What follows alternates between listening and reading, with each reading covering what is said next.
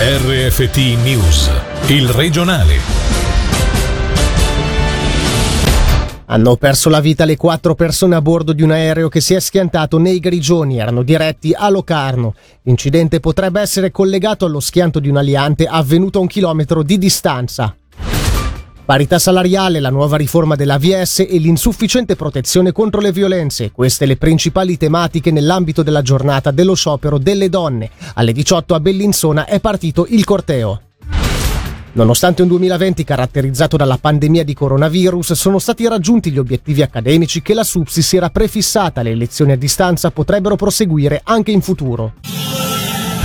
Buonasera dalla redazione di Radio Ticino. Era diretto a Locarno l'aereo da turismo che si è schiantato ieri sopra Bivio nel canton Grigioni. Il pilota e i tre passeggeri, un uomo, una donna e un bambino, sono rimasti uccisi. Erano partiti da Neuchâtel e hanno fatto scalo a Samedan prima di fare rotta verso il Ticino alle 17.20. Lo comunica la polizia cantonale grigionese. L'incidente potrebbe essere collegato allo schianto di un aliante decollato da Amlicon, canton Turgovia, in cui ha perso la vita il pilota, unica persona a bordo. I due incidenti sono infatti avvenuti a un chilometro di distanza fra uno e l'altro. L'indagine di competenza del servizio d'inchiesta svizzero sulla sicurezza e del Ministero Pubblico della Confederazione. A 30 anni dallo storico sciopero delle donne, oggi tutta la Svizzera protesterà. A Bellinzona alle 18 è partito il corteo da Piazza del Sole che arriverà a Piazza del Governo. Oltre a questo, altre piccole e grandi azioni simboliche per sottolineare vecchie e nuove rivendicazioni come la parità salariale, la nuova riforma dell'AVS e l'insufficiente protezione contro le violenze sessiste e sessuali. Ed è proprio il tema della violenza sulle donne ad essere stato protagonista de La libertà è una passeggiata, evento organizzato dal Dipartimento delle Istituzioni a Molino Nuovo, a cui ha preso parte anche la gran consigliera Tamara Merlo del gruppo Più Donne, intervenuta questa mattina in diretta. Luoghi che sono significativi per le donne, ad esempio il consultorio delle donne, la casa delle donne, dove si può chiedere aiuto, si può chiedere una consulenza, l'ospedale che purtroppo è un altro luogo dove le donne devono recarsi. Siamo passati vicinissimi al comando di polizia della polizia comunale, eh, sappiamo che ci sono mille interventi di polizia all'anno in Ticino per Mamma violenza mia. domestica, mille interventi vuol dire tre al giorno. Tre volte al giorno la polizia in Ticino deve andare in una casa dove c'è un episodio di violenza domestica. La cosa più importante è trovare una rete di protezione, c'è, ma a volte si è isolate, anzi proprio uno degli effetti della violenza, che spesso è violenza psicologica prima ancora che fisica, Certo. è proprio quello di isolare la singola donna, tagliarla fuori dalle amicizie, dai familiari, dagli aiuti. Stiamo ancora aspettando di, purtroppo di avere un numero unico come c'è in Italia per chiedere aiuto. Adesso bisogna in pratica chiamare la polizia se c'è un caso proprio di violenza fisica. Si può chiamare il telefono amico se Certo. si vuole solamente sfogarsi. Poi ci sono i consultori, ce n'è uno nel Sopraceneri, nel Locarnese e uno eh, a Lugano. Ci sono sempre più agenti, donne e uomini che sono formati per rispondere alle richieste di aiuto. Ci sono luoghi che non sono favorevoli alle donne e bisogna anche pensare le città in modo da essere più aperte, più accoglienti e più belle per vivere assieme donne e uomini. Con la pandemia si sono aggravate le disparità economiche tra donne e uomini, anche perché le donne purtroppo fanno i lavori più precari, anche perché gran parte sono le donne che si devono occupare della famiglia e dei bambini. Nel momento di crisi le prime a pagare, le prime a perdere il lavoro o a vedere peggiorate le loro condizioni di lavoro sono proprio le donne, senza pensare a tutte quelle che lavorano nella sanità e socialità che hanno avuto un carico di lavoro accresciuto per via della pandemia.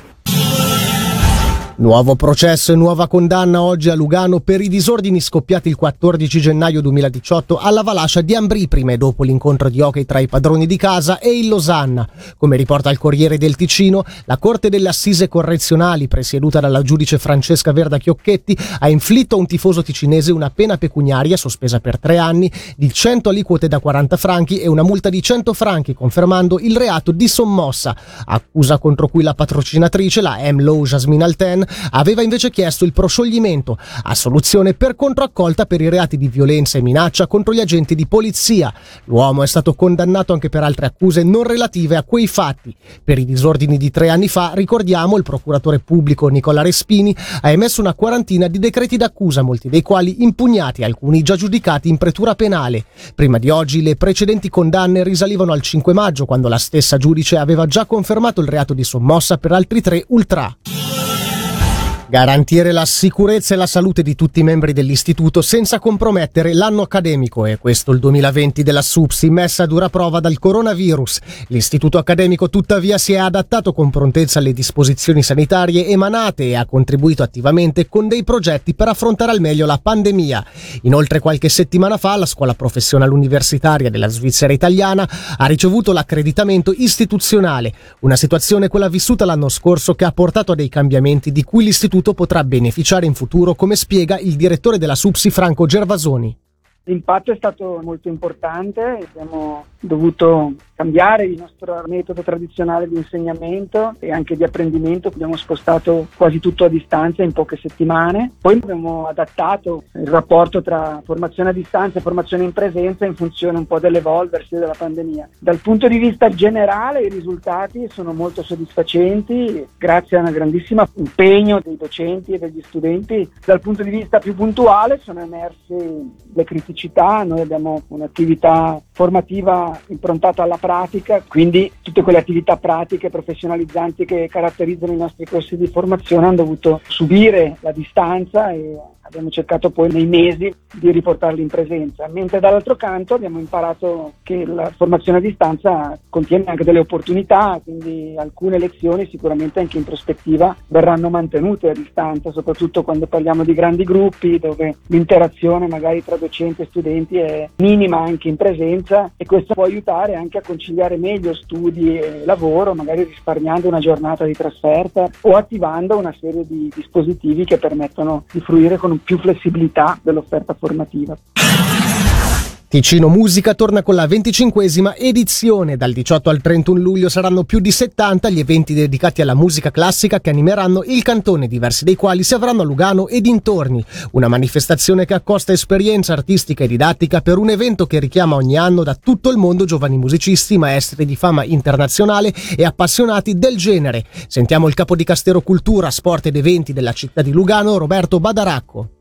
Questo festival è molto conosciuto soprattutto in Svizzera interna e in Svizzera francese, tanti sono i turisti che si recano nelle varie località del cantone per seguire questi concerti, spesso in chiese, in luoghi storici, all'AC, in città e in tanti altri posti. Un po' la chicca sarà un concerto di opera lirica fatto nella zona della stazione, hanno voluto tentare una location molto particolare. Durante questa rassegna vengono sempre dei maestri internazionali, ce ne sono più di otto che daranno delle lezioni ai giovani strumentisti che vengono posti in Ticino per fare dei corsi di masterclass. Diversi sono stati giovani che eh, poi si sono fatti strada a livello internazionale, sono diventati dei nomi conosciuti del panorama della musica classica per i vari strumenti.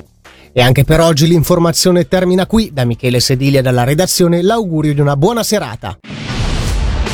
Il regionale di RFT, il podcast su www.radioticino.com.